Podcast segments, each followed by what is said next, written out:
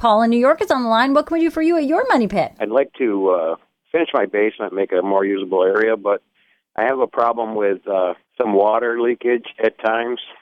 I believe the construction is called a floating slab, where there's a uh, weep channel around the edge of the basement that goes into a sump pit. Tell me, when do you seem to have the biggest problem with uh, signs of water coming in or actual water coming in? Heavy rains. All right, so I got great news for you. You don't need anything more than some minor adjustment in the grading and drainage outside. Whenever you have water that leaks in after a heavy rain, that's always caused by exterior drainage conditions that are just not right. And usually it's as simple as not having the right gutter set up around the house.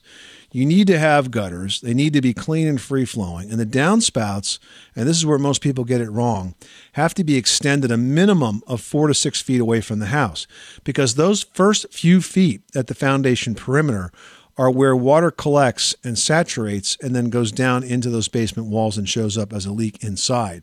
So I want you to look at that very, very carefully. The second thing is the angle of the soil at the foundation perimeter has to pitch away from the house. And it has to do so with soil that can drain. Sometimes we see people that pile up a lot of mulch around the house, or they have a lot of topsoil around the house, or they have sort of like a brick edging around some landscaping that kind of acts as a retention pond and holds the water against the house. You basically want to move that water, that first few feet around the house, move it away, get it get it going so that it drains away. It can drop about six inches over the first four feet, but after that, it can move uh, slower with a gentler slope away from the rest of the house. Those two things will solve the vast majority of flooded crawl spaces and flooded basements uh, in this country. The only time you need to install a very expensive sub slab drainage system is when you have a high water table, and that behaves differently.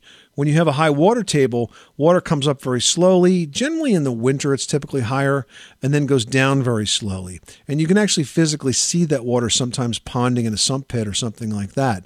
But when you have rain or snow melt, and you get water in your basement, that's because of drainage, and that's really easy to fix. Good luck with that project. Thanks so much for calling us at 888 Money Pit.